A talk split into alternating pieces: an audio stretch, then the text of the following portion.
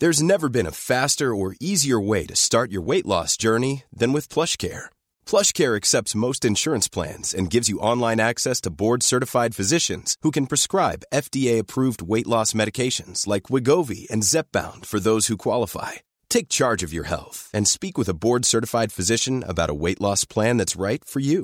Get started today at plushcare.com slash weight loss. That's plushcare.com slash weight loss. plushcare.com slash weight loss. Quality sleep is essential. That's why the Sleep Number Smart Bed is designed for your ever evolving sleep needs. Need a bed that's firmer or softer on either side? Helps you sleep at a comfortable temperature? Sleep Number Smart Beds let you individualize your comfort so you sleep better together. JD Power ranks Sleep Number number 1 in customer satisfaction with mattresses purchased in-store. And now, save 50% on the Sleep Number limited edition Smart Bed for a limited time. For JD Power 2023 award information, visit jdpower.com/awards. Only at a Sleep Number store or sleepnumber.com.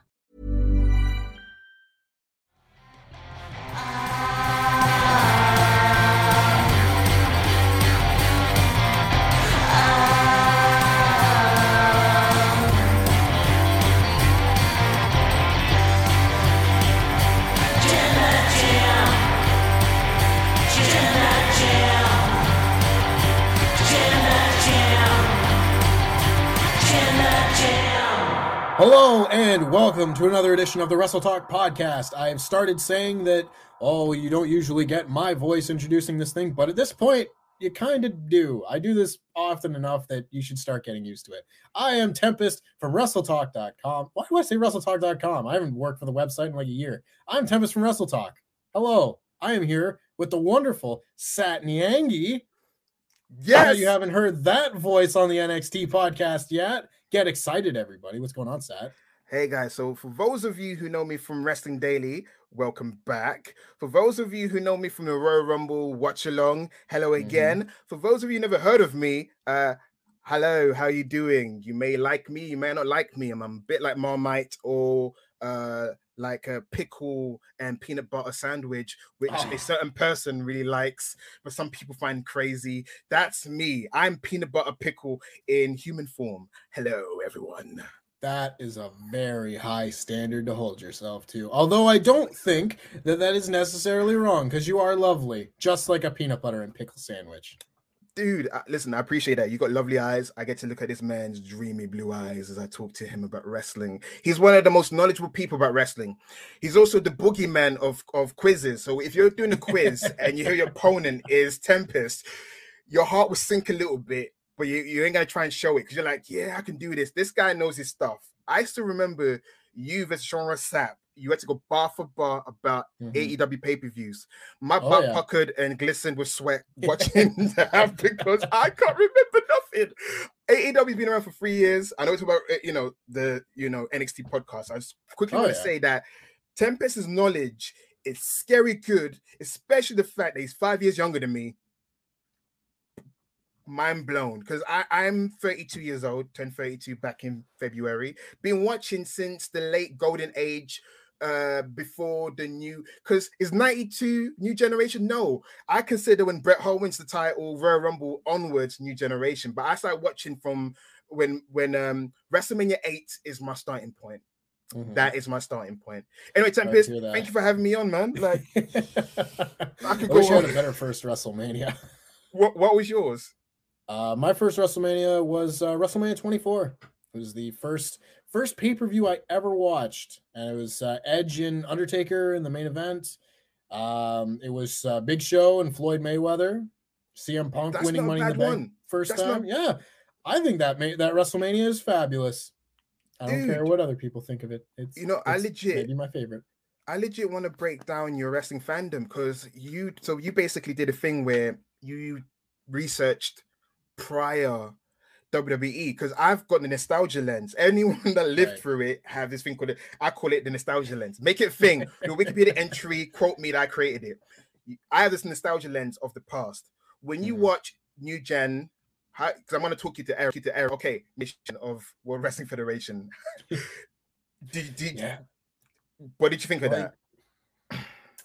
It's been it's been weird because like you know, I I started watching wrestling in 2008, Yeah. which comparatively speaking doesn't feel like that long ago, but it's also now coming up on like I've been watching wrestling for like 14 years, so there, there's been a decent amount of time spent watching wrestling.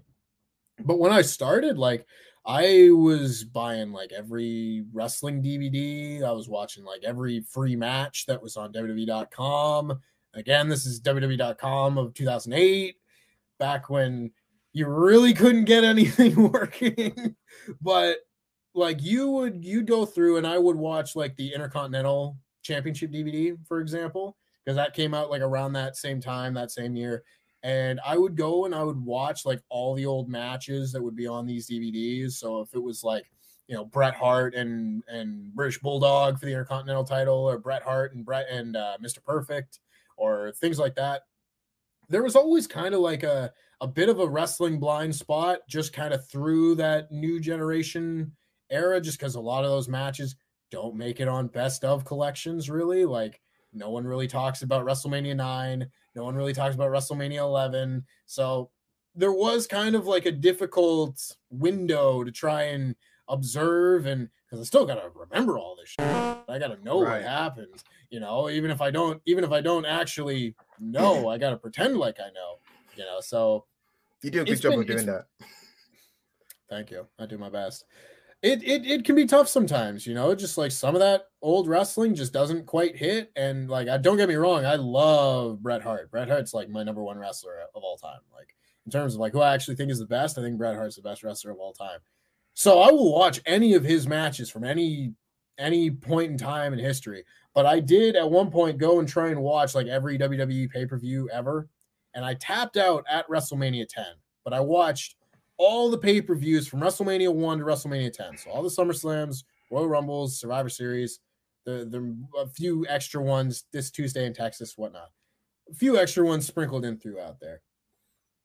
It was such a draining experience It was. because you would have a Bret Hart match that would be like four and a half stars amidst seven other matches that were all like duds because it's all like the nasty boys against the bushwhackers and stuff like that. So Warlord wrestling. right, the warlord and the barbarian against Paul Roma and and someone else, you know, stuff like that. So not all of it would hit, but my early like youth, my teenage years were spent like just going and watching like everything. Like I would memorize title histories and then I'd watch the matches where the title changes happen. You know, it's you actually get like the how and the when and and who was involved and all that sort of thing, which is a lot of fun to do when you are a child and can just sit down and look at YouTube and Wikipedia for hours and just do it because I want to learn about wrestling. You know what I mean? Dude, when I hear how bad it was for me, because how you describing your wrestling fandom the same as mine. So I grew up on it without any choice. My parents were watching it. So my first pay-per-view, I remember, I'm not saying I watched it then because I was one years old technically. Tuesday Right. night in Texas, because I was got uh confused. So Hogan wins that match. Okay, so that's the main event. But there's also a Survivor Series match where Undertaker Right. wins. So I used to think it was like the Mandela effect that Tuesday night Texas didn't happen because it wasn't it, it wasn't it wasn't a pay-per-view. So I was like, wait, I don't remember Hogan winning. He- you know, it's like, wait, I remember Undertaker winning this. It's Hogan who wins it. And it wasn't two years later I realized there's this special called Tuesday Night in Texas. Oh, wait, I was like, wait, I was like, Bret Hart versus Skinner. I remember this is this is when my wrestling started for me. So WrestleMania 8 was my first WrestleMania because I had it on on VHS. I had the Silver Vision one. Then the second WrestleMania I watched was the Ultimate Warrior versus uh Hulk Hogan one because I went to a friend's Mhm. house or, or family friend's house and it was there. So that was my second WrestleMania. But my official second WrestleMania in, in chronological order was WrestleMania 9. As a Uh-huh. kid, I didn't know any better, which is Yeah. great. Watch wrestling stuff that kind of middling as a child because you'd be like, oh wow, two doinks in the ring. Ooh, wow, look at Tatanka. Right? And Shawn Michaels. Ah, ooh, Hogan's got a shiner in his eye. Why? And then why is he back winning the title when Bret lost to Yoko? What is going on? So yeah, so for me, I did I did a U where I lived at my wrestling fandom. Um, I started watching wrestling from 92 all the way to 90, late 97, because I had to move houses and I didn't have any connection or whatever to watch yeah. wrestling 98. So I kind of missed the attitude era a bit, go back into it in 2000 because in the UK we had rest channel 4, we had right. we had Sunday Night Heat. So that was my mm. like Sunday Night Heat and Power Slam magazines from 99 kept me up to date. So I was like, Blue Blazer dad. Who's Blue Blazer? I was like, Owen Hart is right. Blue Blazer. Yeah so all that kind of stuff and then friends lending me tapes and i caught up with it and videos and dvds and so forth so yeah i'm like you i'm a student of the game i used to have this big book from the library about the history of wrestling which had like women wrestling in mud awa yeah. so i legit was obsessed with wrestling and studied all the golden era stuff from the 80s and so forth you know rock and wrestling era all the way to now the WWE network I was able to catch up on the two years I missed out on. So I'm very much been here the whole time kind of. Well, I would like to keep this conversation going with you, but for the for the time being, we've got to talk about this NXT Stand and Deliver card, which seems to be pretty much revealed. There might be a match or two that still needs to be revealed, but for the time being, it looks like we've got the most of this card. So we're going to get into talking about that. This is the NXT podcast.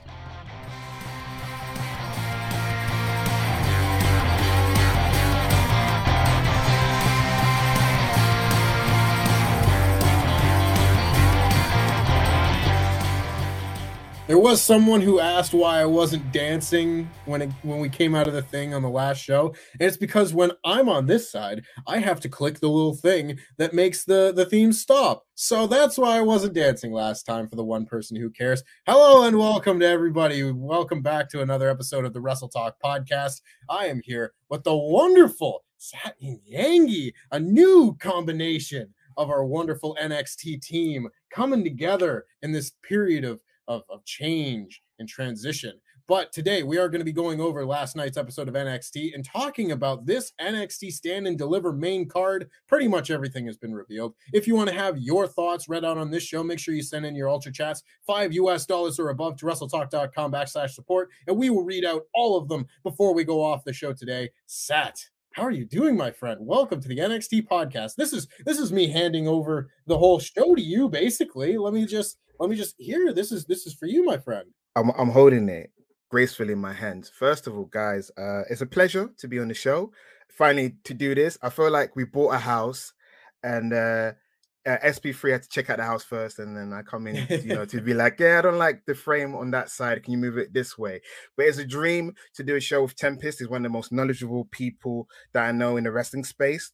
I'm still shocked to find out he's five years younger than me, but because he comes across you know, very mature and very poised. That's why I'm shocked. That's the only reason why I'm shocked. Uh, I'm, it's great to be here. I've been debating whether or not to drop the E because the E was my developmental gimmick. As we all know, when you go to the main roster, they strip you of the things that make you great and give you a new name. I'd just be Sat Nyangi or still Sat Nyangi, yeah. you know. Yeah, so uh, yeah, it's great to be here. I watched NXT for the first time in a few weeks. It still is American Pie, NXT 2.0 you know, it's got the horniness uh, that has become, you know, synonymous with Shawn Michaels at NXT. But yeah, let's let's talk about it. Let's talk about it. Well, this I was struggling whether to go one way or the other when it comes to like the the main talking point of this show, but we will talk about the NXT Stand and Deliver main card because we had this main event segment. We got a nice little main event match, a nice little NXT championship match on this show. Not one that I would think many people would expect a title change out of as LA Knight challenged Dolph Ziggler. But after the conclusion of the main event, we had Bron Breakker showing up once again very angrily in his Dodge Challenger and just saying, I want my rematch at Stand and Deliver. So that appears to be the main event of Stand and Deliver. We also got announced on this show Cora Jade will be defend will be uh, challenging for the NXT Women's Championship. We're going to get a three-way match for the NXT Tag Team Championship as Imperium will defend against MSK and the Creed Brothers, and we're getting Tommaso Ciampa against Tony D'Angelo, and then we got more uh, more stuff just figured out for the the North American Championship ladder match. So, Sat, your biggest takeaway from all of that? It seems like most of the focus has kind of uh, most of this card has come into focus, is what I'm saying. Well, I feel like the the matches that you've mentioned is destined to be a great show. I can't wait to see NXT out of that cesspool known as the CWC. I'm a bit over it. Listen, I, am over the crowd's um, mild reaction. I'm I'm over with the fact that it feels like a contained tuna can. That I want it to feel uh, yeah. uh, like because I know NXT's changed. I know people mourn for it. I, I mourn for it. I'm over it. I couldn't actually didn't really mourn for it. I was ready for change because we all know Vince didn't like good things. So give him what he wants and let's see if that you know progresses and, and, and does well. At the moment, the wrestlers are progressing and doing really well. And then I, I can't wait. The match that I'm looking forward to is the North American ladder match. Although we we don't have all the competitors yet, the people that have been qualifying thus far, they're great caliber athletes. As we saw that Santos Escobar has now qualified. He beat Cameron Grimes. So I'm looking forward to see who else will join him in that ladder match. And Carmelo Hayes has been hitting it out of the park. He's one of the highlights of, of NXT 2.0. And then we're going to see if uh, A Kid can uh, beat Grayson Waller. But yeah, that's the match I'm looking forward to. Gunther, he hasn't been announced for a match yet, but based on uh, not trying to skip ahead, his uh, interaction with LA Knight, he may have a match on the card then. What's standing up for you, Tempest? Well, I think I think that will be very interesting to see the Walter versus uh, LA Knight match coming together. I don't know if that's going to be like a call them pay per views. I'll still call this like a pay per view or takeover. I don't know what I'm supposed to call these NXT shows, but this NXT Premium Live event, I don't know if that match will be on it, but I think that could very well be one of the better matches on the show if it is. I'm very much looking forward to this tag match. I think the Creed brothers are really good. I'm really kind of interested to see what a different setting does for like this whole show because I like you this setting for NXT to me still feels very pandemic wrestling you know what I mean? And most mm-hmm. most other wrestling has gone back to the way things were with big crowds and everything. And NXT's weekly show didn't have like a big crowd to start with. But no. something about seeing them in this warehouse just does make me feel like the last two years are still just going. So of course I'm very much looking forward to the ladder match. I think that's going to be fantastic, especially if Santos Escobar is going to be involved. And then the main event should be fun. Overall, I think like I think we're looking at a fun NXT card here. I wish it wasn't the morning of WrestleMania because that might might sap some of my energy out of this, but mm overall, I think we still got a very fun main event to look forward to. I think this three way tag match looks like it should be a lot of fun. And I'm very interested to see who makes it into this ladder match because, I mean, if I was booking it, A Kid would probably beat Grayson Waller. But I know they've been pushing Grayson Waller real hard the last few months. So I don't necessarily think that's going to happen. Unless, I don't know, uh, unless someone from the main roster interferes, uh, you're right because as I feel like if you're bringing a kid, go all the way with him. Because for a lot of people, they didn't watch NXT UK. That's the first impression. If you're bringing him, if you're bringing someone in, make him a big deal. Don't make him an almost like don't make him a bridesmaid. Make him the bride. Not like he came close because knowing HBK, he could model him after one two three kid. Like this guy is an underdog, and then that's been done to death. Not everyone who weighs like 175 pounds should be booked as an underdog. You can still right. be a killer in the ring. So I'm I, I'm, I'm torn. Grayson Wallace has put in a great performance uh, for his character work. He's not too bad in the ring. A lot of people say go with Grayson Waller, but I feel like A Kid will add a little something to the ladder match. You got to think about the ladder match. You got to give the people what they want, man. I agree, man. I agree. I really like I really like what you said about just like him being small doesn't mean he has to be an underdog because like I, have seen a lot of A Kid matches. A Kid is fan freaking tastic, right? He could really be like the next kind of like not saying Bryan Danielson because no one's Bryan Danielson, but just in terms of like being like a small, believable technical wrestler, I think there's a lot that you could do with him. But that being said, he didn't even get an entrance on this show. He got a little I, promo package, and then they cut to him after Kushida's entrance, and A Kid oh, was already in the ring. Not, uh, Tempest, not, not, a good start. Tempest, I'm gonna play devil's avocado. I'm known for doing this. Mm-hmm. Do you really care to see an A Kid entrance? Do you? I know what you're saying. First no. impression, you want to see him come out, you want to hear his music, but he's not for wrestling, right? He's not about the pizzazz. You, you want him to come out and do one finger to the top or hey, wave at the fans. You want to get straight to the action, right? I feel like in their minds, um wrestlers entrances is my opportunity to go take a piss break. They're like, no, mm-hmm. here's the video package. His way is about straight to the match. I understand. First impression's key, but at the same time, you want the match, right? Or do you want the entrance? Is he an entrance or is he a wrestler? I, I there, I've got a few different directions that I can take that because in their mind, to me, yeah, in their mind, the entrances are the important thing. Yeah. Right. Like we sit through Roman Reigns' entrance, like all 17 minutes of it every single week, because that's yeah. what they consider important. So if you've got a guy like A Kid who's coming in who's already getting his entrance cut, that just says to me that they don't really have that much in in mind for him. And I agree. If this was like a rampage situation where you start the show, they're in the ring because they're like, we don't want to waste any time. Let's give you the mm. action. Let's go straight to the ring. That would be one thing. But I feel like it's more a case of like, well, we'd rather show who was before that. We'd rather show Wendy Choo and Dakota Kai backstage talking with Toxic Attraction than showing the new star. And that to me is where you kind of lose it because I'd rather see, I would rather see the wrestling over the entrance, but I'd rather see the entrance of a new star over the video package backstage. You're right. If that makes yeah. sense. Yeah, it, it's true. Because at the end of the day, I, I just want to throw something out there as well. We like when John Cena debuted, right? Like this, Mhm. just to just to line it together. His debut was he came out as some guy, you know, as a rookie. He wasn't built Yeah. up. He wasn't a video package, some special thing. He's just like, hey, it's John Cena. He's debuting his open challenge. Um, hopefully they don't hold it against him. Hopefully next week we get entrance. Oh, no, that might be his thing. You never see a kid's entrance, and you only get it Oh. on. Maybe he doesn't have an entrance. Maybe he May- just shows up in the ring every week. Right because today we saw something different we saw two tag a tag team that's uh, feuding come out together they're trying different things guys we always like different things Yeah. yay maybe no Maybe if it works. I, I'm for new things if the new things work.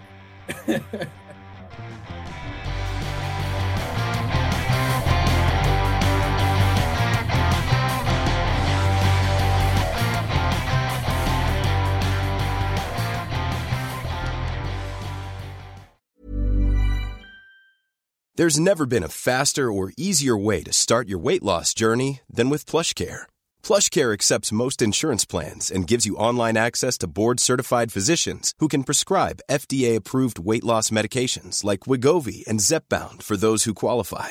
Take charge of your health and speak with a board-certified physician about a weight loss plan that's right for you. Get started today at plushcare.com slash weight loss. That's plushcare.com slash weight loss. plushcare.com slash weight loss. This is Paige, the co-host of Giggly Squad, and I want to tell you about a company that I've been loving, Olive and June. Olive and June gives you everything that you need for a salon quality manicure in one box. And if you break it down, it really comes out to $2 a manicure, which is absolutely insane. It's also so easy to get salon worthy nails at home with Olive and June. The difference between how your nails used to look when you did them yourself and now with the Mani system is a complete game changer. The best thing about Olive and June too is it's a quick dry. Dries in about one minute, lasts for five days, and full coverage in up to one to two coats. Visit oliveandjune.com slash perfectmanny20 for 20% off your first system. That's oliveandjune.com slash perfectmanny20 for 20% off your first system.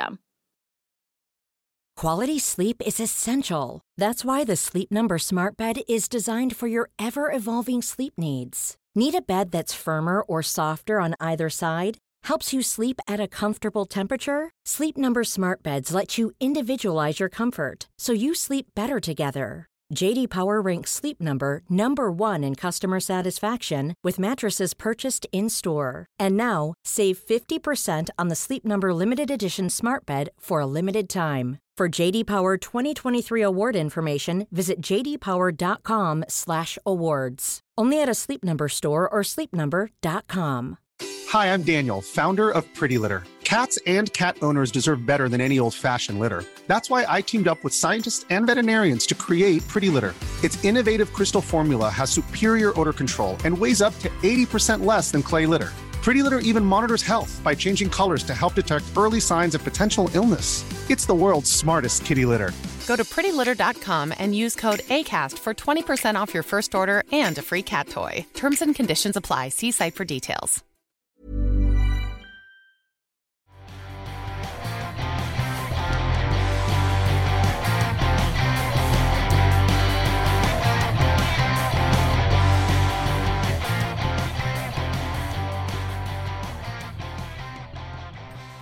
Well, we're gonna get into the rest of NXT though, as we've kind of gone over our, our thoughts on on stand and deliver. But we will read out a few of your ultra chats in the meantime. Of course, if you do have any of your ultra chats that you want to have read out on the show, make sure you get those in five dollars or above US dollars, of course, none of that Canadian crap.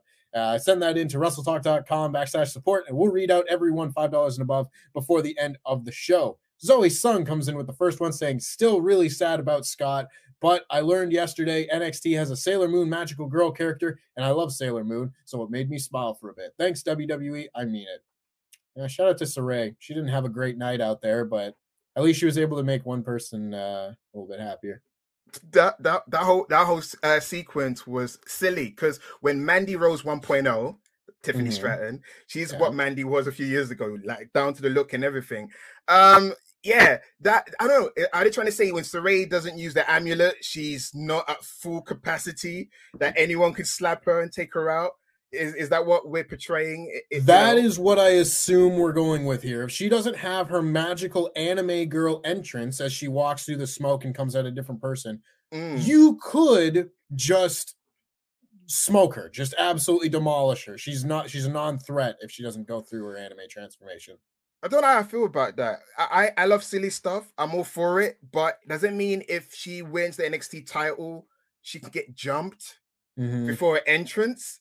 Is that what we're saying, guys? Is it's like the logic we're being portrayed because now law, it's not mythology, guys. Now Sarray is weak without the amulet. You have to attack her now. Yeah. It, it, it, it portrayed Tiffany Stratton as a smart, cunning individual because she's a project for them. You know, Mhm. like I said, Mandy 1.0. She's still green in terms of character work. I see potential in the daddy's girl character, but she's still a bit hokey in some of her delivery. It- it's almost like uh, you know that website you go to, the one you're not meant to go on. That level of acting at the moment, but she's got potential. I see her. She's like uh for me because her background's like Alexa Bliss. She used to do you know gymnastics and stuff like that, and she's very athletic.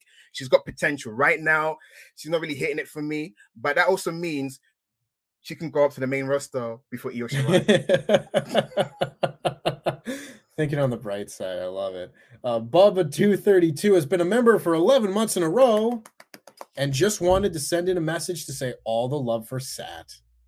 Oh, thank you, man. I appreciate that. I'm happy to be back. I'm I'm now relevant again, guys. It was a struggle for that three months. Start wearing a sock puppet just to be relevant on the screen, just to get you guys to remember me. But I'm I'm happy to be back. Me and Tempest doing the show together. Tempest Hell is one of the best.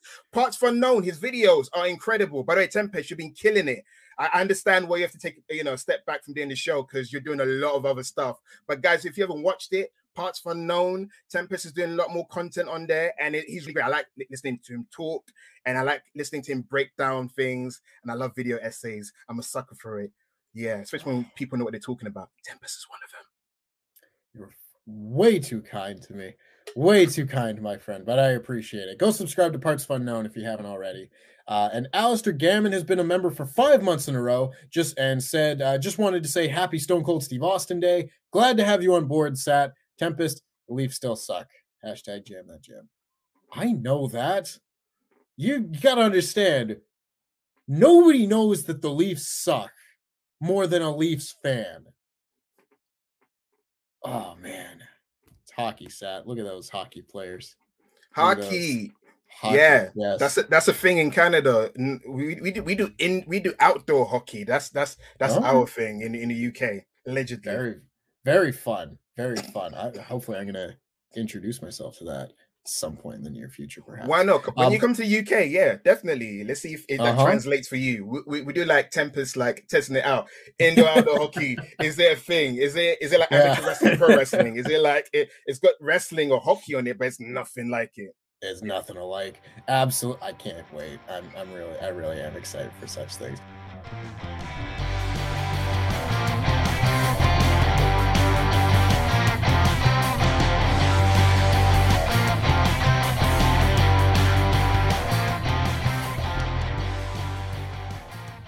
As for now, let's get into the actual meat and potatoes of this episode of NXT as we open with Miz TV, Sat.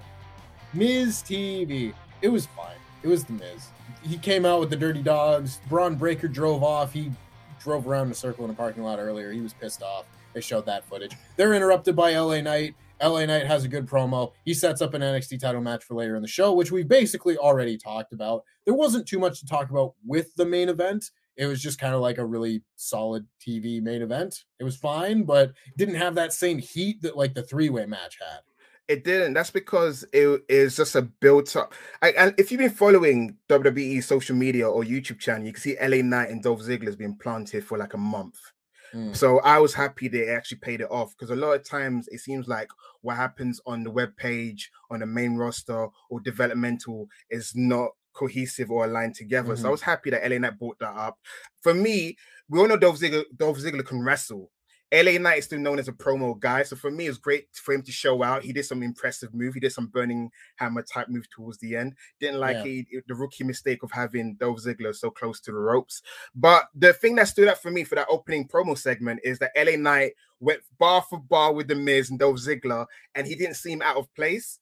He's someone alongside Cameron Grimes and uh, and uh, and um uh, Santos Escobar that should have been on the main roster after SummerSlam. They're they're mm-hmm. guys that spinning the wheels, uh, doing the same thing, not really progressing far. They should go to the main roster. I, I want LA Knight to be in the main roster for many reasons. The age quota, the guy, young kid, is 39, guys. He's 39 years I was old. just gonna say that. I was just gonna say the Miz like, oh, well, you're not a superstar yet, kid. It's like he's 39. Can we not do this?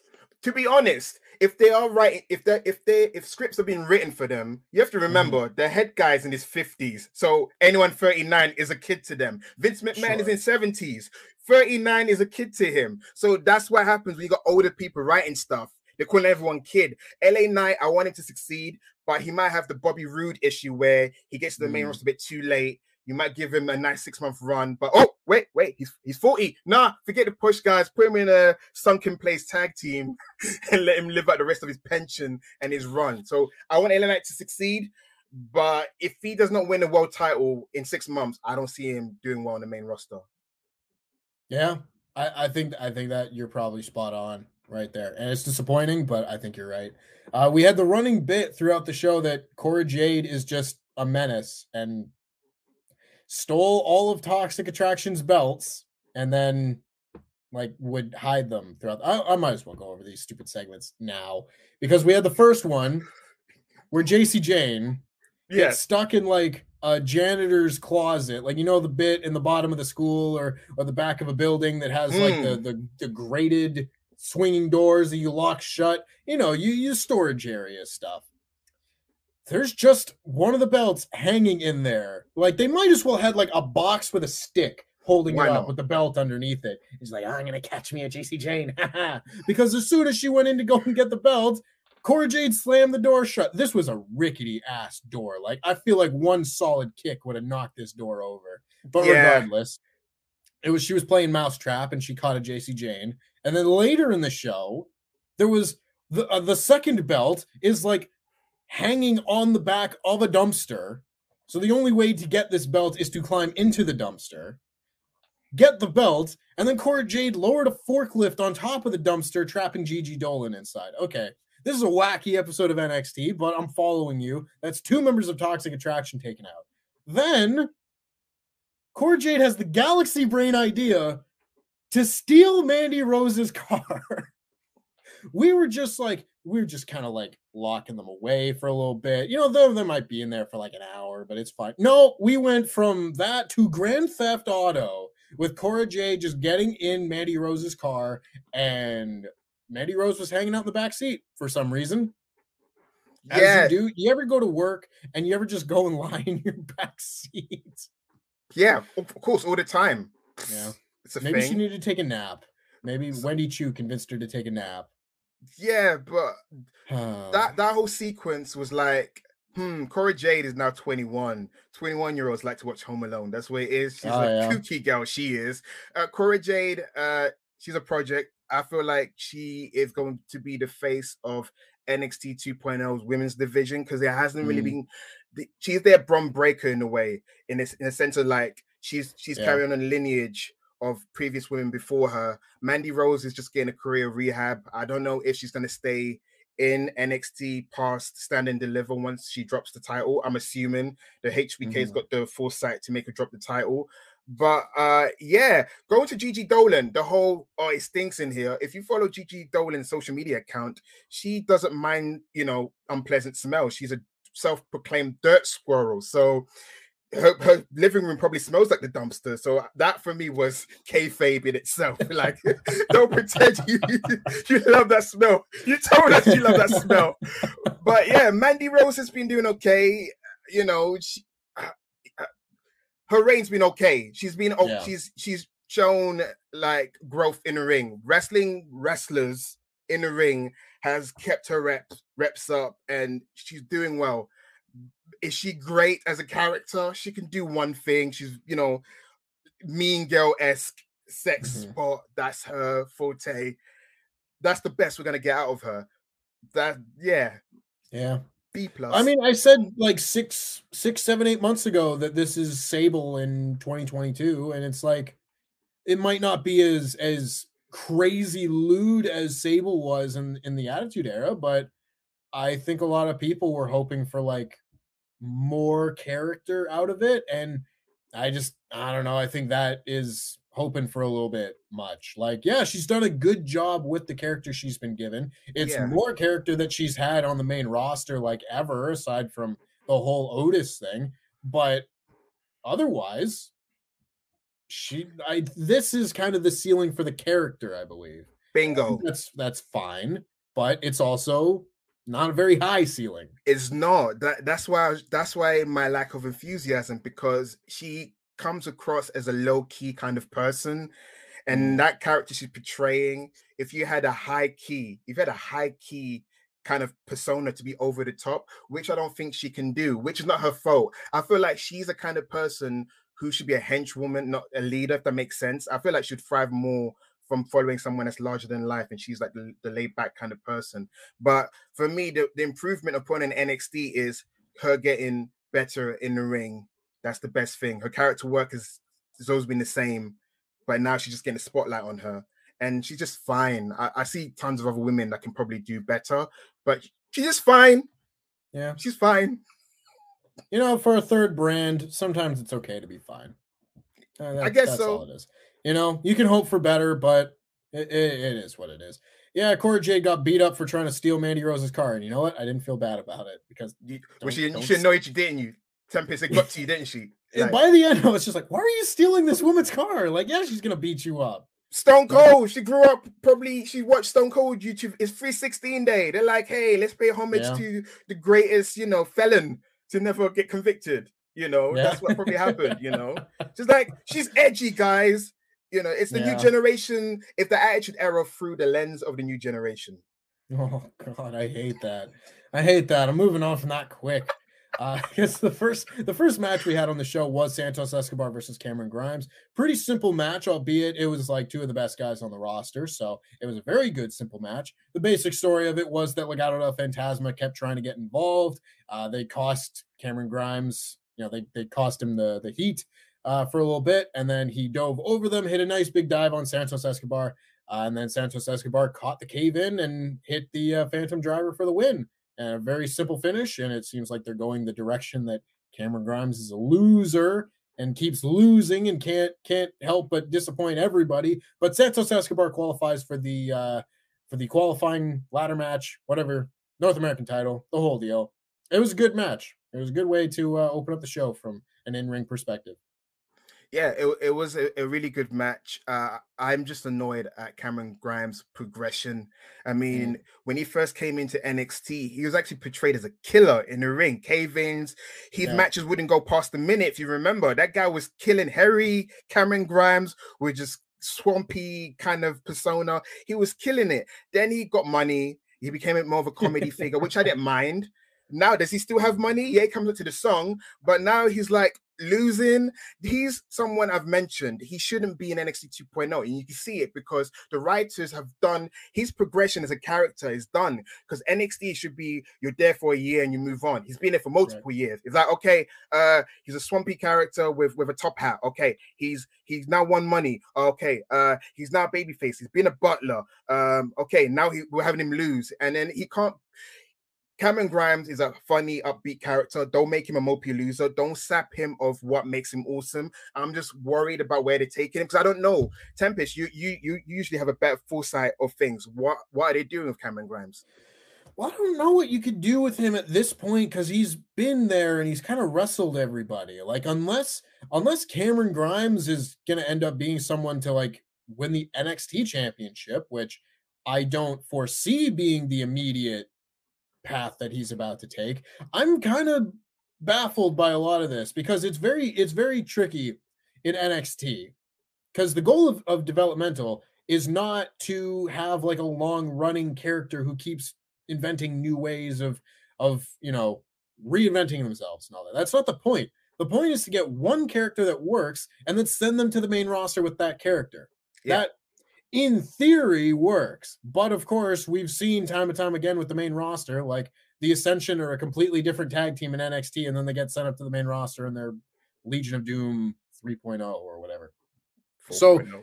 yeah, 4.0 demolition. I don't know what the, what Ascension was at that point, but we've seen it a million times since yeah. then. So when that keeps happening, like it does kind of defeat the purpose of like, okay, we found his gimmick. That's his character. Let's send him on his way. Oh, they they're not using that gimmick anymore. So when you've got a guy like that who stays in NXT for like way longer than he probably should be, because Cameron Grimes has been here for almost three three years, I think. Now it was 2019 when they did the yeah. first breakout tournament. Like they just keep reinventing him. And again, that's the problem with NXT because people need to be moved along a lot faster than that. They shouldn't be going through full character arcs in NXT. You can go through one, that's fine. You can do your one character arc in a year and you do your Gargano Ciampa thing or whatever, Finn Balor, Samoa Joe. There are tons of examples, but you don't need to then follow that up with another character arc because that's just how characters end up getting stale on this show. Bingo. Regardless, I don't know what's next for him, but he he did a promo later in the show where he was very sad, and that that makes me sad a little bit. Um, Io Shirai and Kay Lee Ray want to beat Toxic Attraction. That's their goal. They're going to win this tournament and then beat Toxic Attraction because everyone hates Toxic Attraction. Uh, we got the Wendy Choo Dakota Kai backstage segment. Toxic Attraction. We're looking for Cora Jade. Dakota I mean, Dakota Kai. Kai and Wendy Choo are they're they're friends now. They like hang out. What That's have they done to Dakota Kai? Listen, dude, you see it as well, right? It, it's not oh, working. Yeah. There's there's certain people that can pull off playing crazy characters. She's no Nikki Cross. It's so hokey. It's like I'm watching a theater stage production. I am mm. Dakota Kai. I am portraying isms. I've got schisms. I am mm. a bit mad. I'm like, no. I feel like she was on the cusp of being the lead female heel. Yeah, she lost to Raquel Gonzalez, but she didn't need to be. It's kind of like with Eric Young uh, after the League of wherever his group was, the World Elite. He the banged his head. Yeah, he banged his head on the on the guardrail, and then he went crazy. And I was like, no, no, no. Don't do, don't give him a kooky character. He was on the upward trajectory. He's leading his yeah. own little group, and now he's comedy fodder. And that's Dakota Kai. She's another one. She's uh been there for too long, guys. She's yeah. gone through multiple character journeys and iterations, and unless she brings up a mannequin head, a toy horse, or a mop, this character is not getting over for me, guys. And she's sucking out the awesomeness of Wendy Choo. Let Wendy Choo fall asleep and randomly appear in other segments. Aligning Dakota Kai in this version, I'm not feeling it. it is is you can tell she's not feeling it. She's acting. You know when you can see someone's acting, that's when you know it sucks. I shouldn't. It's kayfabe. You should make me believe you are cuckoo bananas. She's not cuckoo bananas. She's faking time so she doesn't go up to the main roster. I'm not feeling it, Tempest. I'm not feeling at all. And also, Io Shirai seems to like Kay Lee Ray more more than Zoey, and I would too. Very much. Yeah, they, they got more in common. Zoey seemed like she was a beg friend. You know, you don't, you don't want to be so. Listen, we if we get Zoey Stark back on the show, if she heals up and is ready to go, have Io and Kay Lee Ray be a team, win the tag titles, turn on Zoey Stark, turn heel, easy. They like, why why would she hang out with Zoey Stark? There's so many directions to take this mm. conversation, and the whole honestly, the one thing I will say now with the benefit of hindsight, because at the time everyone saw it's like, oh yeah, it makes sense, you know, solid storyline, whatever. With the with the benefit of hindsight, I don't see why we couldn't have Dakota Kai have beaten Raquel as opposed to Mandy. If this is like the title reign that we get from Mandy, and this is what we get out of Dakota Kai, like I think Dakota Kai could have had a nice little run the NXT title there for a while. I think Should. that could have been yeah she could have led Toxic Attraction. That for me would have made more sense. My fr- my friend Bodyguard, she kind of betrayed me. Now I got just two new rookies. They're under me, you know. And then of course Toxic Attraction members Gigi and Jacy, they have to be worried because uh, Dakota's got a history of turning on on partners. That would have been a great mm-hmm. kind of storyline thread they could have done across. But now I, I just I can't I can't do it, man. She's someone that shouldn't be there put in the main roster, put in a tag team with Shotzi not doing anything. Please save Dakota from this I, when I see her, Oh. I want to fast forward the scene because I'm like, her acting's gonna be atrocious. No offense to her, she could play a heel character, but not crazy. Whatever. Now she's a tweener. Now all of a sudden, it's like, ah, Yeah.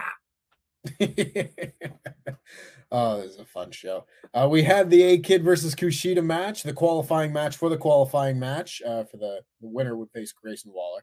Um, another fun match. There were a lot of like kind of short, pretty simple matches on this show. This was like the technical wrestling grappling match, which again, we didn't get entrances, but we've already talked about that. It's fine. But A Kid and Kushida, if you had to pick like a first opponent for A Kid, I think Kushida is about as good a pick that you could have. That being said, I don't like seeing Kushida lose matches on this show because it's Kushida, mm, but I also know what I'm watching, so I don't get like super wrapped up about it. Because it it's better that he's losing to A Kid than like Xyon Quinn or something. You know what I oh, mean? I feel like I like Xyon be. Quinn, but I, I like Xyon Quinn if he was an actor. He's got a great voice. When he talks, I'm like, yeah, mate, you could do a voice of a narration of my life, but he's still got Mhm. lots to do to go in terms of his finding himself. Even though right now I can buy him as a baby face, potential baby face, uh, you know, uh, headliner for NXT. He just needs more seasoning. Um, Mhm. Kushida, he's another one. He's been in NXT. I'm gonna. It's gonna be a re- recurring thing. Being there for too long should have been on the main roster because the main roster is kind of short on people at the moment. And you see guys like Kushida. Kushida, okay, you want the cruiserweight title's not defunct. Are you gonna win the North American title anytime soon? No. no. Uh, tag team titles, maybe, but that's just tacking on more time, like Io Shirai. They're just wasting Yeah. their times. Put them on the main roster already. Uh, like like you said, I'd rather Kushida lose to A Kid than someone like Duke Hudson. Right. Yeah, no, that's exactly it. That's exactly it. They had a good match, and I don't know if this is going to be like his regular finisher, but A Kid won with a springboard moonsault DDT, and I like that move. I've always liked that move. I like that move when AJ Styles does it into a reverse DDT. I think it looks real sharp. Uh, we had Legado del Fantasmo, uh, del Fantasmo. Blah, blah, Words are hard. They met Rey Mysterio and Dominik Mysterio backstage, and they all argued about who's better. This was particularly poorly scripted. But this is also where I was like, is this Tuesday Night Raw? You know, because my other my other choice for what to title this this podcast is was Tuesday Night Raw because we had Miz, we had Robert Roode and Dolph Ziggler, and then we had the Mysterios. And I was like, wow, they're really leaning into this main roster integration thing. And that led to the match that we got, I believe. No, there was another match before that. There was a couple matches before that, in fact. But yeah, the show's out of order already. Who cares? We got Dominik Mysterio against Raul Mendoza. And I said in my edited review, which may or may not have gone live yet at this point, I'm not quite sure. Of all the people involved in this segment, Dominik is the one that's on the main roster. That's kind of funky to me, you know? And I like Dominik. I really like Dominik. I, I like, you know, cute little Dominik Mysterio from SummerSlam, you know? I like seeing him wrestle on Raw. Like, that's cool. That's fun. But at the same time, I've been looking at Santos Escobar wrestle on NXT for like three years. And I'm like, what is he still doing in NXT? So this is where I really don't think it's developmental, like at all. It's developmental in word only. But very quickly, the story of this match is again Legado del Fantasma getting involved, making things tricky. Then uh, Fallon Henley, still re- wrestling random name generator, ass name, Fallon it- Henley, guys. Fallon Henley pulls uh, uh Elektra Lopez off of the apron. Josh Briggs and Brooks Jensen are there to be like, ah, stop messing around with that young boy over there. And then Rey Mysterio decks uh, Santos Escobar and Dominik hit the 619 and the splash to beat Raul Mendoza. There's a lot going on here. If it means we get Rey Mysterio versus Santos Escobar, I'm totally for that. Like if that match is somehow on NXT in the next month, I will I will I will weep. I will weep at the prospect you. of that match. Otherwise, I was just kind of like, okay, it's the middle of NXT segment. No, uh, I was going to ask you this question. I think you more or less kind of answered it. I I was going to Mm. say, should have been like Rey Mysterio says, "Hey Dominik, we're going to visit the performance center," and just left him behind and just drove off with one breaker. like, he I'm- goes out to the parking lot and it's like the door won't open to the car. It's like, right, Right. Dad, you got you got to unlock unlock the car. It's like, well, I can't I can't hear you. I gotta go. It just drives out of the parking lot. That's uh, tremendous. that would be great. That's awesome. I'm with you because um, Dominik Mysterio, he's someone I've seen like I used to have the Rey Mysterio DVD. So I remember Yeah. Dominik was like a little tiny kid with action figures. He's, you know, like I've seen him grow up on on camera. Uh, he, he's fundamentally sound in the ring. Like everyone else agrees, his character work needs work. That's because I'm mad at the they didn't do the, the trajectory that Rey Mysterio told us. He's Right. meant to be Prince Mysterio. They've got like they've got the name. He's because now he's rocking the 03 Eddie Guerrero mullet. Don't mind it, but that's like the only character development we've had with Dominik. Mhm. He's rocking his kayfabe dad's hair from 2003 when he was United States champion. I want him to wear a mask. He obviously doesn't have the the the physical charisma to carry off not wearing a mask and being a character. He comes Yeah. across as Erik Watts 2.0, which is not- which is sad to say because he's actually more What talented. reference too. Holy God, let's go, Sat. Guys, Woo! I don't listen. I know my wrestling. reference. Deep Listen, dive. I Oh. deep. Listen, if you if you know man wrestling, after my own heart. dude, I come. Oh. Listen, he's coming across as David Flair when he's more talented than that. Dominik Mysterio is super talented. I believe because when Rey Mysterio said Dominik is the one to carry on the legacy, and they, and they went Dominik. I was like, guys, do not disrespect Dominik. He has potential. He just needs the the the the, the glitz and the glamour. He needs the mask. I'm not even lying. Once you give him the mask, it's kind of like those those those teen films from the 90s. Take off the Mhm. glasses. Oh, she's a stunner. Put on the mask. Oh, he's a great wrestler. I knew he was great. He just needed a mask, guys. That's what it is. Give him the mask. Give him the That's- mask. That's all you need. That's all you need, folks. That's Tempest will tell you. Give him the mask. Give, honestly, at this point, give him the mask. Waited that long. Uh, so we had Tiffany Stratton attacking Sarray. We've more or less kind of gone over that already. She didn't get to do her anime entrance, and she got absolutely squashed, beaten with that twisting Vader bomb.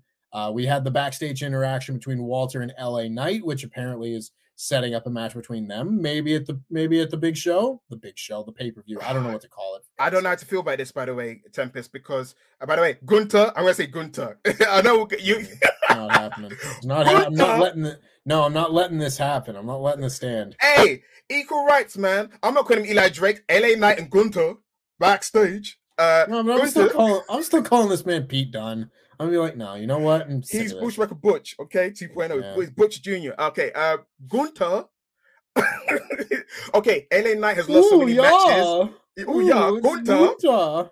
Gunther said that you are disgracing the mat which he finds sacred, wherever that means. He Mhm. prays in the ring, maybe. It's religious for him. LA Knight has been losing his feuds. I don't want that to happen. He needs victories. I, I don't like it when it's so telegraphed. This guy's going to lose. I need to, I need, I need, like, when Solo Sikoa, at least I can almost, mm, he might beat Sure. Gunther. We know it's not going to happen, but there's that small. But when you see LA Knight, man, you lost to Grayson Waller, you lost to Dolph Ziggler. He's got no heat. Yeah, he's great in the CWC, but I'm waiting for him to see in stand and deliver if he's over because I don't see Yeah. uh, CWC as an indicator if you're over. I want other people that don't live in Florida to chant. Then now here, if he's over, he's over with me. I've always been an Eli Drake fan. I, I I think he should. He's one of those guys where you're like he's world champion material, but since you know WWE, we don't know what they like anymore. I don't know. he's 39 as well, guys. If it's 10 years ago, he's 29. I'd be like, this guy's the future. He's got it. But he's 39, guys. It's not gonna happen, unfortunately. But yeah, Gunther is gonna smash him to smithereens.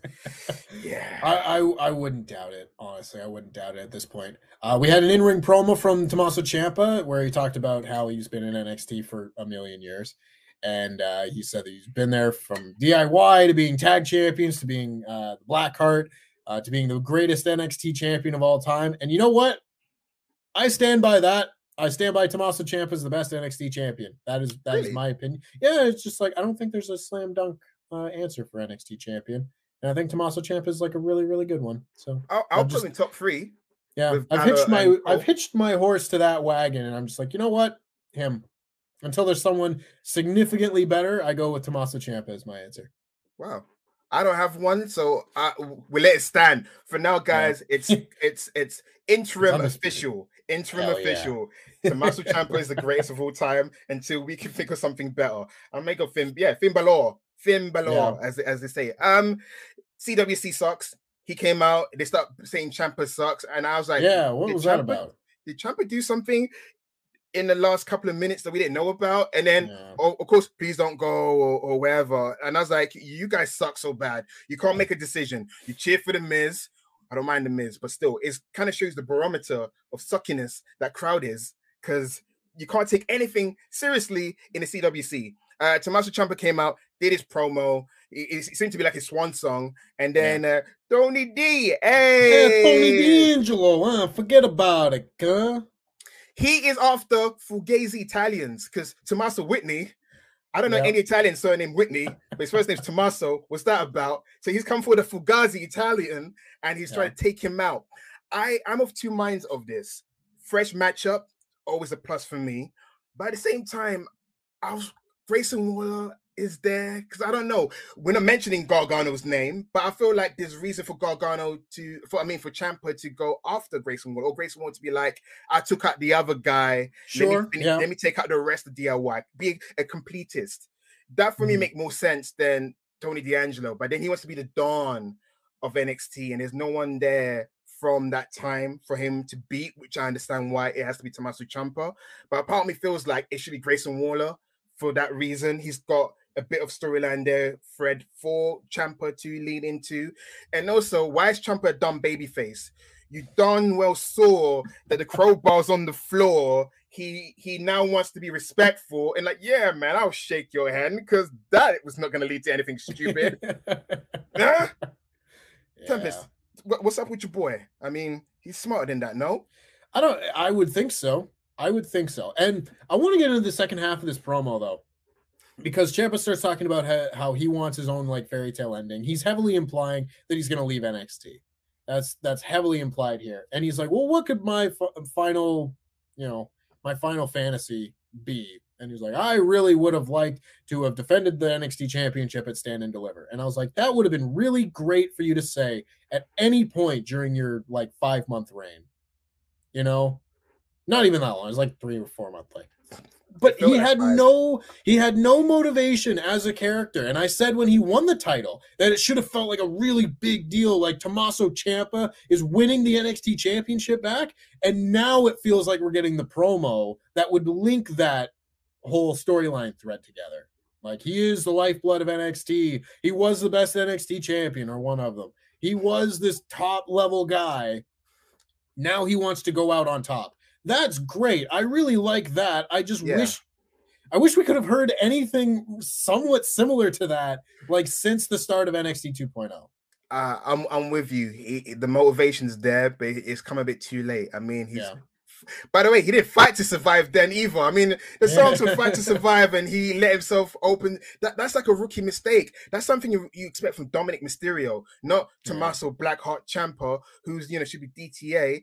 That that's the thing I didn't really like. It's the way he did to Pete Dunne. You know what a crowbar means, and yet he let the guard down. That's kind of like what to indicate that he's past it, that he doesn't have the killer instinct. Will next week be like I let my guard down? Now I need to be Blackheart again. Now I need to put face paint on myself or whatever. Maybe there's a there's maybe it's done on purpose. Maybe we're, we're gonna see a transformation for the yeah, match. Yeah, the I don't know, something about this segment was where I was like I feel like Tony D'Angelo's a step down for the sake of this story. Kind of the same way that you would bring it up uh like Grayson Waller where I just kind of was hoping they would go a bit of a different direction. I was also thinking that you could do like Dolph Ziggler against Walter for the NXT title and do just Bron Breakker against Tommaso Ciampa in like a like a more or less a rubber match. You know, just do like another singles match as his send off or something like that. There's a bunch of different things you could do. I just wasn't super sold on Tony D'Angelo, but they've Oh. still they've still got time. Tempest, do you really want another Bron Breakker and Ciampa match? Not that they were bad matches. It's just like I've had my feel of their frenemyship. Sometimes Yeah, friends, I feel like if this is the end though, if this is like the end of Tommaso Ciampa, I would have at least liked to like tie that story up in a little bow. Like have that be like here's the proper passing of the torch. NXT is in your hands now. I'm I'm a I'm a hit the road But it sort of did- feeling. They did that, that's that's the thing. I feel like they did do it, and then he came back the next day, which was quite awkward. Ciampa still Yeah. yeah. Does he know he should go? I feel like Yeah. they did do it. It's just that they didn't move him on. I feel like it was he won the title, he shook his hand, then he became his buddy, then he wore his singlet, then he stuck around. I think they undid it. It's kind of like Yeah. it's the end of the films. Where's the credit? There's an extra scene. It's the Return of the King ending. It just won't stop. Yeah, so I feel like I get why you feel like like that because I feel like we've got the conclusion. It's just that there is the longest epilogue going. It's kind of like, hmm, Mhm. you do know that you should have like you got a new song, you dyed your beard, you obviously should go by now, but Yeah. you know, you should be called Tommy Chapman next week or something like that. Introducing Tommy Chapman, I'd rather not. Hot I'd rather black. not. Tommy Chapman. Oh Lord.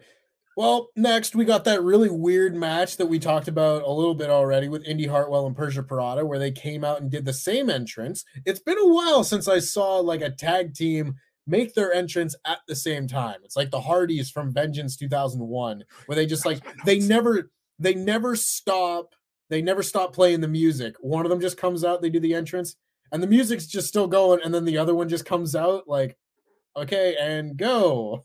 This one That was- didn't even have time for that. They sent them both out at the same time. That was in my notes. Le- legit, I for vengeance, but my in my notes, I was like, I preferred this entrance than what they did with Matt and Jeff. For me, it makes sense. Is I don't know.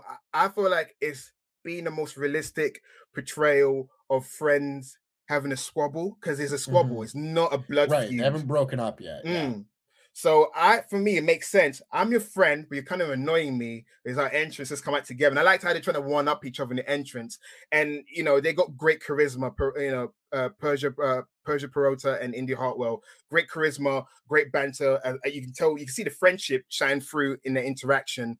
The match wasn't on for very long, but I liked you had two strong uh, Aussie Amazon just bumping shoulders for a few minutes, and then we've got the creme de la resistance, the true American Pie NXT 2.0 moment by the promoter of the year, book of the year, Michael Hickenbottom. We had dual kiss offs. What do you think of that, Tempest? It's just No, they, they had a smooch off. They sure had a smooch off. Because, yeah, there wasn't much to this match. The crowd was like especially dead for this. Like, you could have heard a pin drop. And there was like one point in the match where I forget what exactly happened, but one of them like shoved the other or like pushed the other's face or something like that. And you can hear like the slider go up for the crowd noise, just be a whoa. It's back to total silence afterwards. I was like, come on, guys, you could at least blend it in a little bit better. But yeah, Duke Hudson uh, distracted Indy Hartwell, and then Dexter Lumis came out and distracted uh, Persia Pirotta. Indy Hartwell got to roll her up, and then they all just started smooching. This this could have turned into a very not PG show in a hurry, but between Tony D'Angelo kissing Tommaso Ciampa on the cheek and being like, "I want to beat it down now," which is yeah, I, I- feel that. And then this, there's a lot of kissing going on on NXT. Uh, I'm not a demographic, so if I if if if I'm sat of 2003 4 i would be like yeah i'm into that but i'm Yeah. not I, i'm older now you know I, i'm yeah uh, you know what i've got a question duke hudson talking Yeah. about fall from grace because yeah, this guy was in the breakout tournament he Mhm. was in the finals right i mean carmelo hayes is now hitting his strike was it was he in the semi Uh, no he, he was in the semis, I believe. 'cause lost The final to- was Carmelo lost- and Odyssey Jones. Yeah. That's it. He lost to Odyssey Jones. Yeah. So see someone like where um Carmelo Hayes, you know, he's he's you can't see my hands. That's how high he is. and then you got Duke Hudson, or I like to call him Australian Wade Barrett, but just because of the height comparison and uh, yeah. he's got minimal charisma because Wade's got more. Uh I don't like this spot for him. I can't really stand the guy, to be honest. I didn't stand him as a poker chip guy. I couldn't stand him as a tag team member with uh the the, the other guy that's gone. Um I, I just yeah, the other guy that, left uh, from from from the mighty, from Almighty, the Almighty guy, the Shane Ford. Oh, yeah. yeah, Shane- that's right. yeah. That's right. Shane, see, out of mind, out of sight. Yeah, I'm getting in there. I don't know because Duke was apparently Vince sees something in him. Of course, he's rem- tall. But that reminds me of of another wrestler that Vince saw something in and didn't progress far. Mojo Rawley. He's like the new Mm. Mojo. You hear that Vince thinks he's the future of the company, but what we're seeing on screen screams future endeavored in a couple of years because Grayson Yeah. Waller is now the Australian of that, which I didn't see coming. I thought Duke Yeah. is the guy because the way they're trying to push him, but Duke is is I'm sorry, he's a, he can be a prop, he Boring. can be a mop. Anyone could be Persia Pirotta's smooching buddy. He's just there. He's just there. At least Dexter can Yeah. give it a thumbs up. Duke, what do you think of Yeah. him? What is your like? What do you think of him? Has he got potential? Will he be the guy, or is he gonna be like Mason Ryan or something? Oh God! I mean, that's a very Jackson Andrews, perhaps. There's very low bars to try and leap over. I think he's got more potential than than something like that. But I totally agree.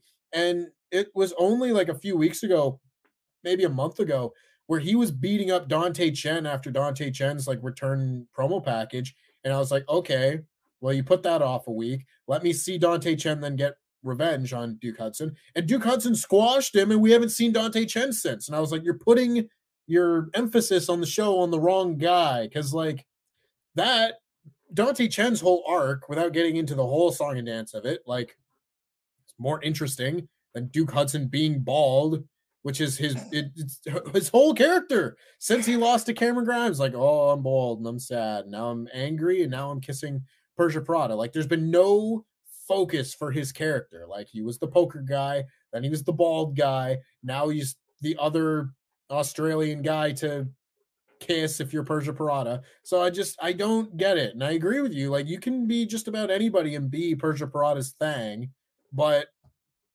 I don't know. He needs a lot more work before they put this much emphasis on him during the show. Is my my thought. I'm I'm shocked because you can just give him, you know, r- you know, Robert Stone as his manager, or he could be in a tag team, you know, with oh, everyone's oh dear favorite. God!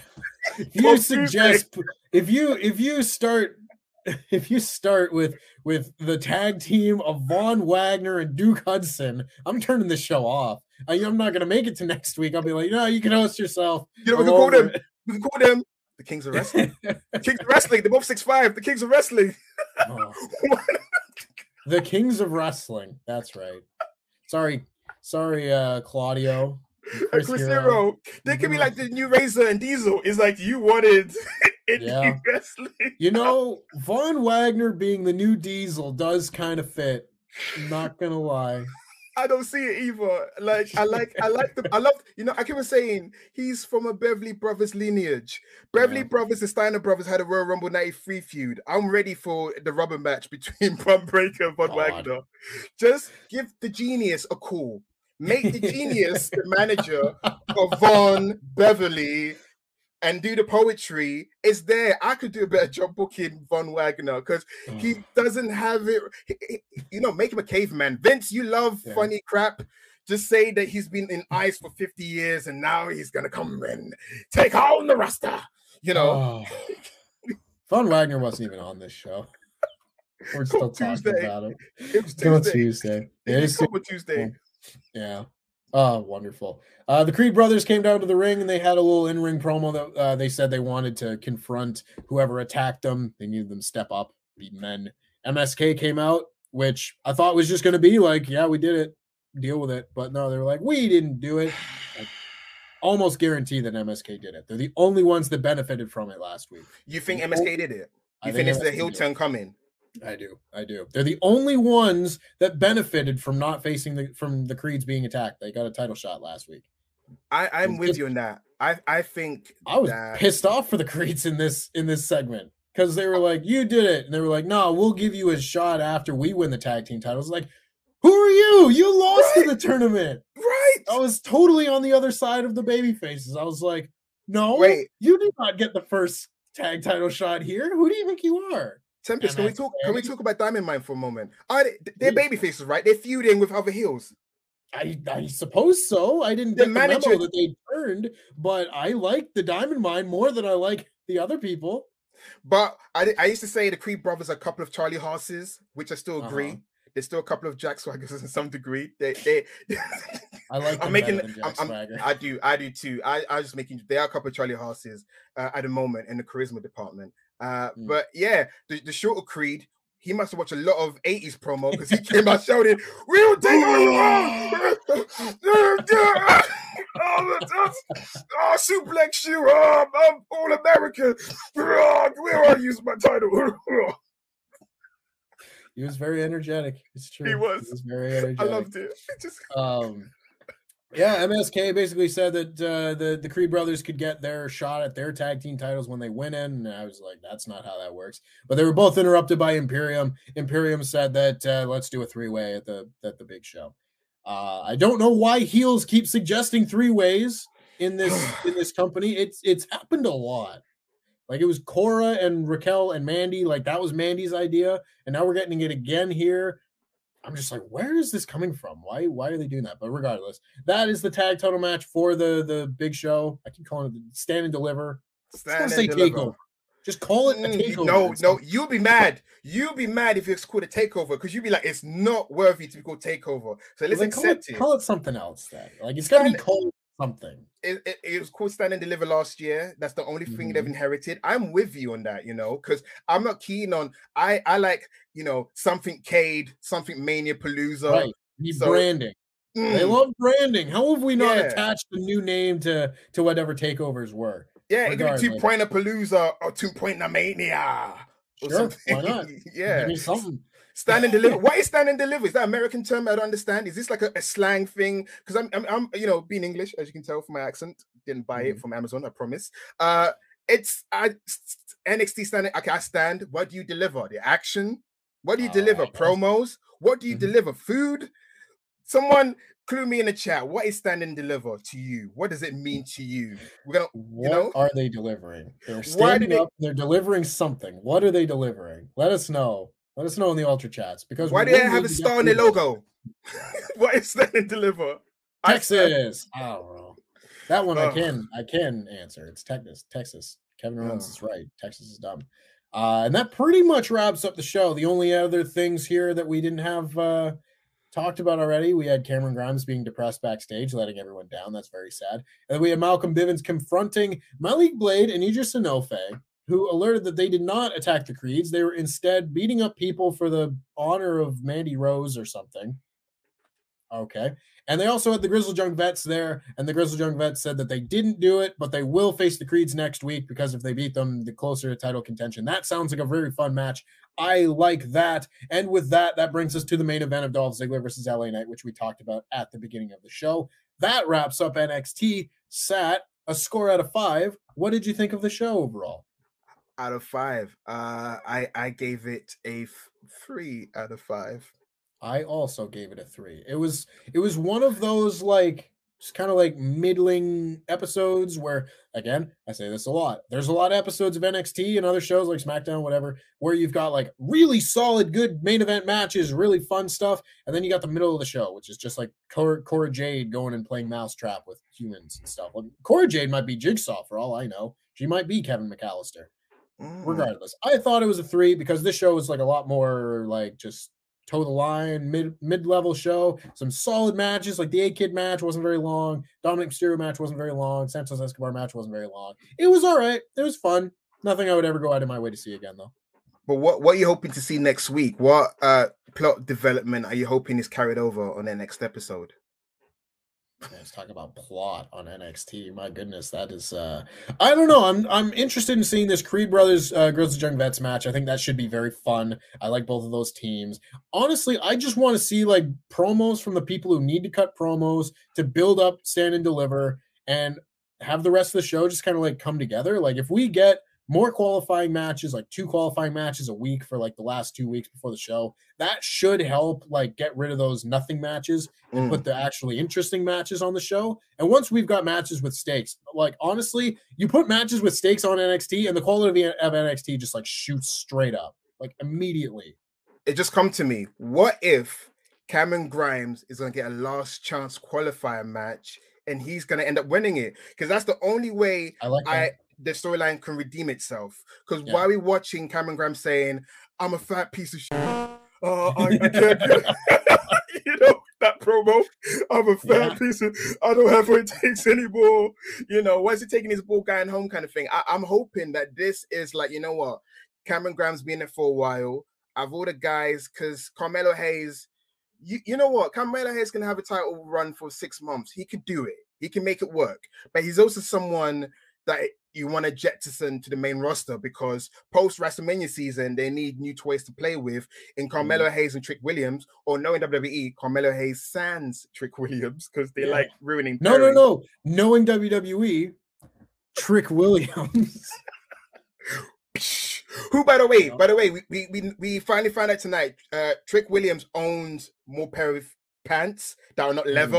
He's wearing Yes. jeans tonight. I, I I I noticed that. I'm one of those people who notice minutiae details of wrestlers' entrance gears or music. Yeah. So yeah, I hope Cameron Grimes is gonna do a last qualify against Kushida, whoever loses in their qualifying match, so that way he gets to be in it. Because I feel like he's the only, not only one, but he's the one you would root to win because of that storyline Right. they're currently doing. Even though we wrestling fans don't root for sad sack baby faces, it's never been a thing.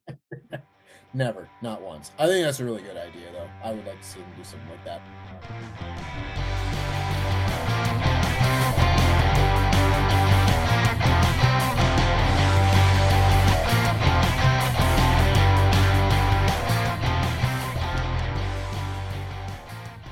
Let's get into the rest of your Ultra Chats. Just the last few here that we're going to clean up before the end of the show. This is the last call for Ultra Chats, so make sure you get them in now. If you haven't already, that's WrestleTalk.com backslash support. Any that are five US dollars or above, we're going to read them out now, so get them in while you can. Mayor of Painesville, Dan, hi Dan, says, Look at this phenomenal team. Look at them, Titans of Podcast, Tempest, Sat, E. Nyangi. God damn it, pal. Ahem. A kid, please come back to WXW. You would like that, wouldn't you, Dan? Wouldn't you? You're not having him back. He's ours now. Uh, and Zoe Sung has uh, submitted. I know it didn't end well, but other magical girl gimmicks have been great.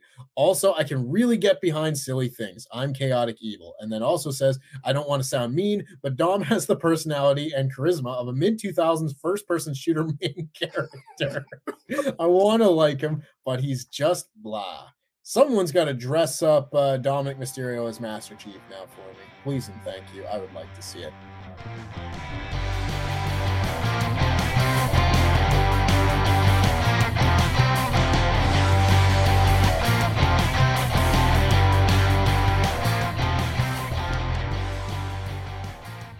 All right, Sat. We're now into the outro. This is all seamless. If people want to watch these, because you can, if you're a member, which you already know, because you already are a member, because you're watching us. How about that? I tied it together. That being said, I'm ready. I, I would I would like to continue this conversation. I'm very interested to hear about your wrestling fandom. Oh, dude. So as a kid, uh, I watched uh, AAA, Triple A. So in the UK, because I had cable, I had cable, I had all these miscellaneous channels from around the world. So there was this one uh, Spanish speaking channel that had Triple A on it. So when the guys debuted in 1987, I knew Latin Lover. For me, Latin Lover was a Mexican Shawn Michaels, even they had the Playboy Bunny thing. I was like, he did a super kick. Was a ladies' man. So my head, Mexican Shawn Michael. And then you had like uh Piro inside it. You had so basically, I was obsessed, and we had Eurosports in the UK. Because I don't know if you know Eurosports. So I mean, I've I've heard all of these terms just from over the years. or even like DFS, which was the German portion, you watch WCW. So yeah, Yeah. so I I also watch New Japan. So I was like Ludwig Borga and Giant Gonzalez are wrestling, and then you're like Hawk with a, with a Japanese guy that's not animal. So I did grow up on New Japan and AAA. And and I watched uh, WCW during the TNT era. I was a completist. That's the term Right. I've, I've recently discovered. People that want to complete the wrestling fandom when I was younger, I watched everything wrestling related, even sumo wrestling. That's how much. If you put the word wrestling on it, I'm your Mhm. guy. I'll watch it. So yeah, I watched. I was the student of wrestling. I was obsessed with it. People used to tell me you should be a wrestler. I was like, yeah, uh, Darren Drozdov. I'm sorry, that's you know. Owen Yeah. Hart, I, and I've seen a, a friend of mine break his wrist doing a clothesline, and yeah, because I used to do backyard wrestling, as in I used to be a backyard wrestling manager, and one of my dearest friends has gone on to be one of the biggest wrestlers in the world, Will Ospreay. I mean, you know, like I seen them wrestle and get injured and stuff like that, and I was like, mm, I can never be that guy and get Yeah. into the ring. But I love wrestling, like you. but at the same time, wrestling has also hurt me nowadays in terms of yeah continuity. Because when you watch 2004 wrestling, by the way, catching up, yes in in retrospect, is 2004 WWE better than now, or would you watch WWE now? Uh that's very difficult because obviously you've got 2004 things that make 2004 less desirable. Um but man, it's tough because that era, that like 2003, 2004 era, was really kind of rough on like the lower mid card of WWE. You like you had a lot of matches with like La Resa- La Resistance and Yeah. Kenzo Suzuki and and and people like that. So there are a lot of matches like that. And I have gone back and like, oh, let me just put on a random pay-per-view. Let's put on No Way Out 04. That's got the Eddie Guerrero Brock Lesnar match. And I'll put it on and be like, this card sucks. Like up until the main event, up until the main event, that card is like rough. It's like Nidia Jamie Noble. and Jamie Noble. And I'm like, oh my god, this is a rough time to be. And those, though, I don't know if I would have made it through being a wrestling fan in those years because like TNA doesn't exist really at that point. It exists, but I think they might still be doing like weekly pay per views at that point. I I enjoyed You know? it. You know what? Um, but it's a difficult product to to, It's- to it's- it- latch onto. I- I'm New with you. Japan was in the tank in those years. Though you couldn't could, find Inokiism. solace. Yeah, you got the Inokiism at its absolute height. And this is still like I probably, if I was of an age that I could, you know, I could watch such things, I would watch like Ring of Honor and that sort of thing at the time. Mm. That being said, I think it still might be better than today. You know, like Really? it's tough. It's it's it's really tough because I I went through uh last year and I did like a top 11 best pay-per-view matches of like each calendar year. Yeah. Right. So I went through, I did like 2000 to 2021. Like I did every every year. And I went through years like 2003, 2004 and be like, yeah, man, some of the like lower, like the eight, nine, tens are kind of really just like they were fine, but they weren't like, you know, as you get into more current day stuff, like every one of the top 11 matches in a pay per view year should be like a match of the year candidate nowadays. Agreed. You know? Yeah. back then wasn't quite that way. That being said, 2004 Royal Rumble was damn sure a lot better than this year's Royal Rumble. You know, the main main event of WrestleMania that year will probably be better than the main event of WrestleMania this year. And you start going through a lot of the things, and it's like there were still a lot of really good matches that year. You know, so I think the bottom half is a lot worse in 2004, but I think the top half might be better. I agree. Is is I wouldn't want to sit through another Heidenreich match. Like, no offense to the Yeah. guy. I there was a there was a documentary which I need to chase. It was about UPW, which followed Heidenreich and another Oh, wrestler doing. Do you know I about have it? a I think I have a UPW DVD. Keep- which keep contains talking. it. Yeah. I don't know if it contain, contains that, but I'm going to pull out something like really old. No problem. So yeah, so basically it was John Heidenreich about to start training in UPW, and there's like another female wrestler, well, another female, she's about to start training as well, and you follow their journey in UPW, and then you have Christopher Daniels, who's about to go into WCW, and he breaks his Oh, neck really during the oh yeah, yeah, yeah. yeah. I think it's on the same one because it, it shows different guys, and I think Cena was briefly shown in it, and you had Paul Bearer at the time who was working working in talent relations. He would go Mm. to a show in UPW, and then he'd speak to Heidenreich. So for my first my first introduction to John Heidenreich was this. Um, I think it was like on documentary channel. I think it was I don't know if it's Discover or History Channel. One of them was doing a special on Californian wrestling promotions, and John Heidenreich. And then 2003, he had was it Little Johnny?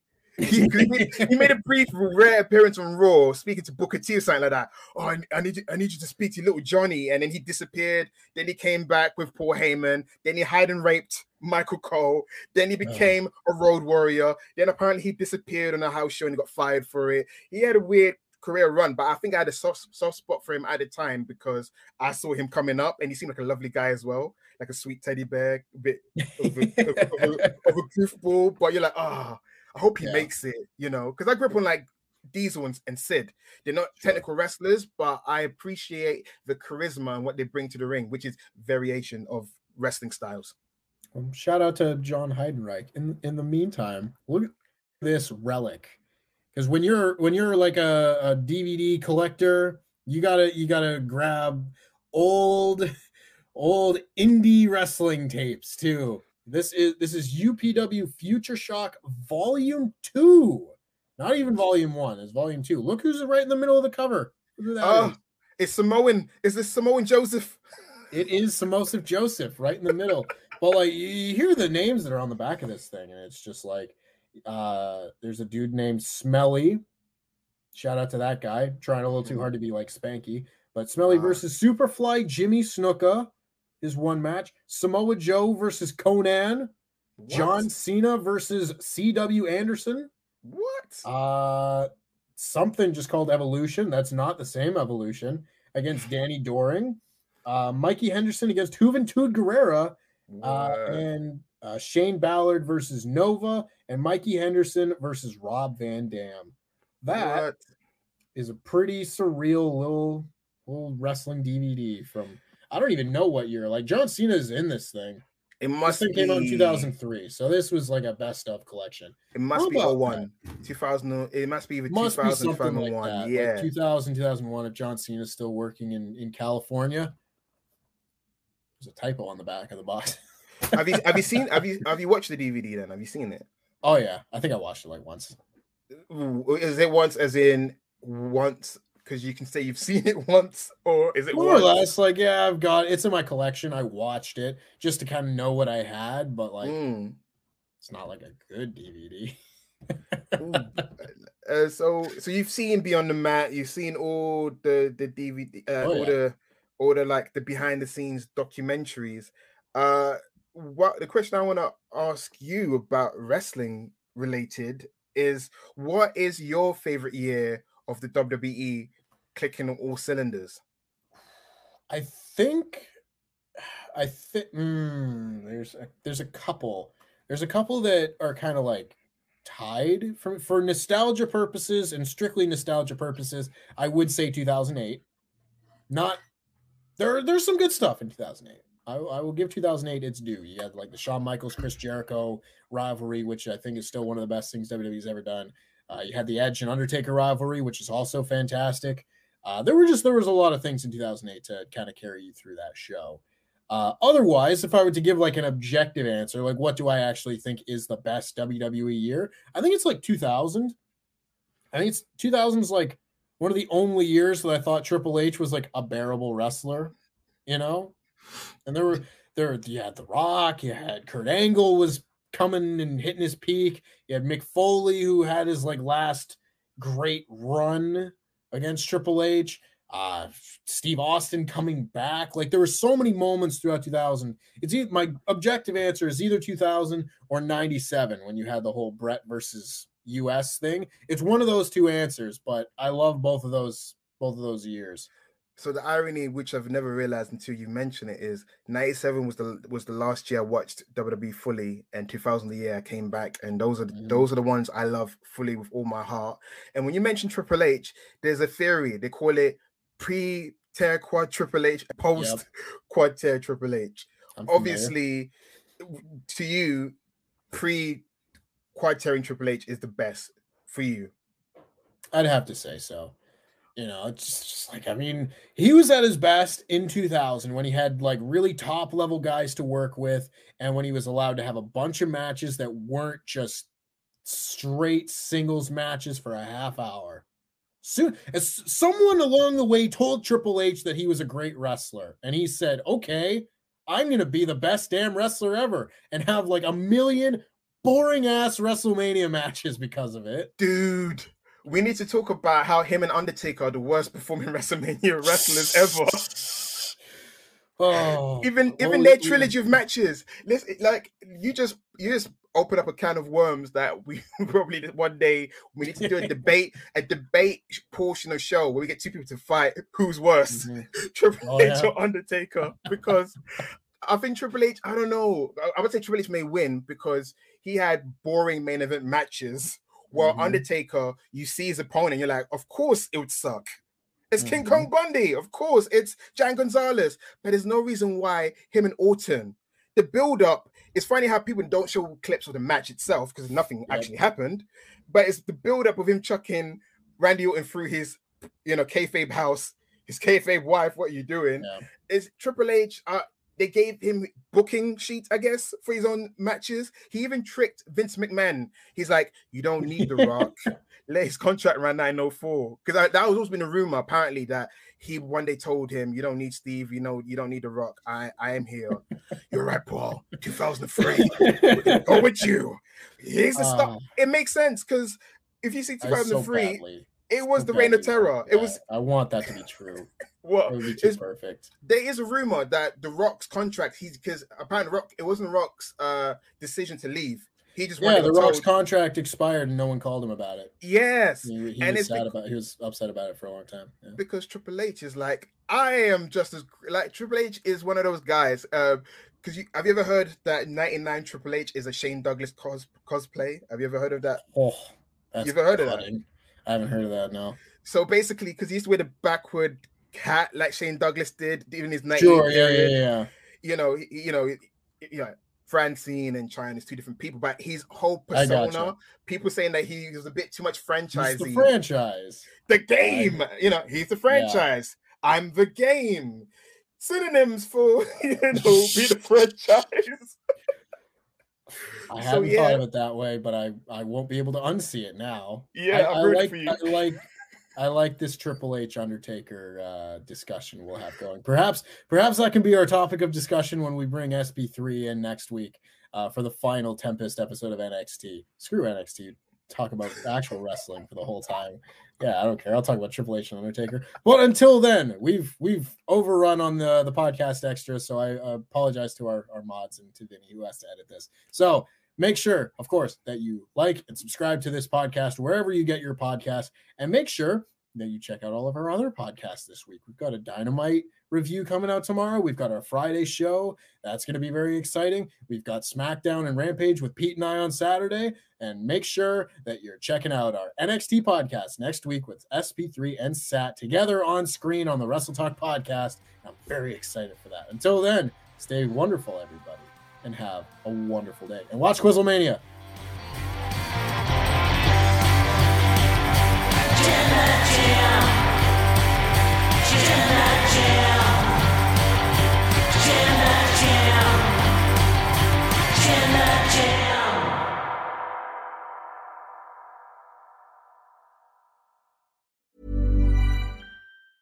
Hi, I'm Daniel, founder of Pretty Litter. Did you know cats tend to hide symptoms of sickness and pain? I learned this the hard way after losing my cat, Gingy. So I created Pretty Litter, a health monitoring litter that helps detect early signs of illness by changing colors, saving you money and potentially your cat's life. Pretty Litter is veterinarian developed, and it's the easiest way to keep tabs on your fur baby's health right at home. Go to prettylitter.com and use code ACAST for 20% off your first order and a free cat toy. Terms and conditions apply. See site for details. Hi, I'm Daniel, founder of Pretty Litter. Did you know cats tend to hide symptoms of sickness and pain? I learned this the hard way after losing my cat, Gingy. So I created Pretty Litter, a health monitoring litter that helps detect early signs of illness by changing colors, saving you money and potentially your cat's life. Pretty Litter is veterinarian developed, and it's the easiest way to keep tabs on your fur baby's health right at home. Go to prettylitter.com and use code ACAST for 20% off your first order and a free cat toy. Terms and conditions apply. See site for details. Even when we're on a budget, we still deserve nice things. Quince is a place to scoop up stunning high-end goods for 50 to 80% less than similar brands. They have buttery soft cashmere sweaters starting at $50, luxurious Italian leather bags, and so much more. Plus, Quince only works with factories that use safe, ethical, and responsible manufacturing. Get the high-end goods you'll love without the high price tag with Quince. Go to quince.com/style for free shipping and 365-day returns.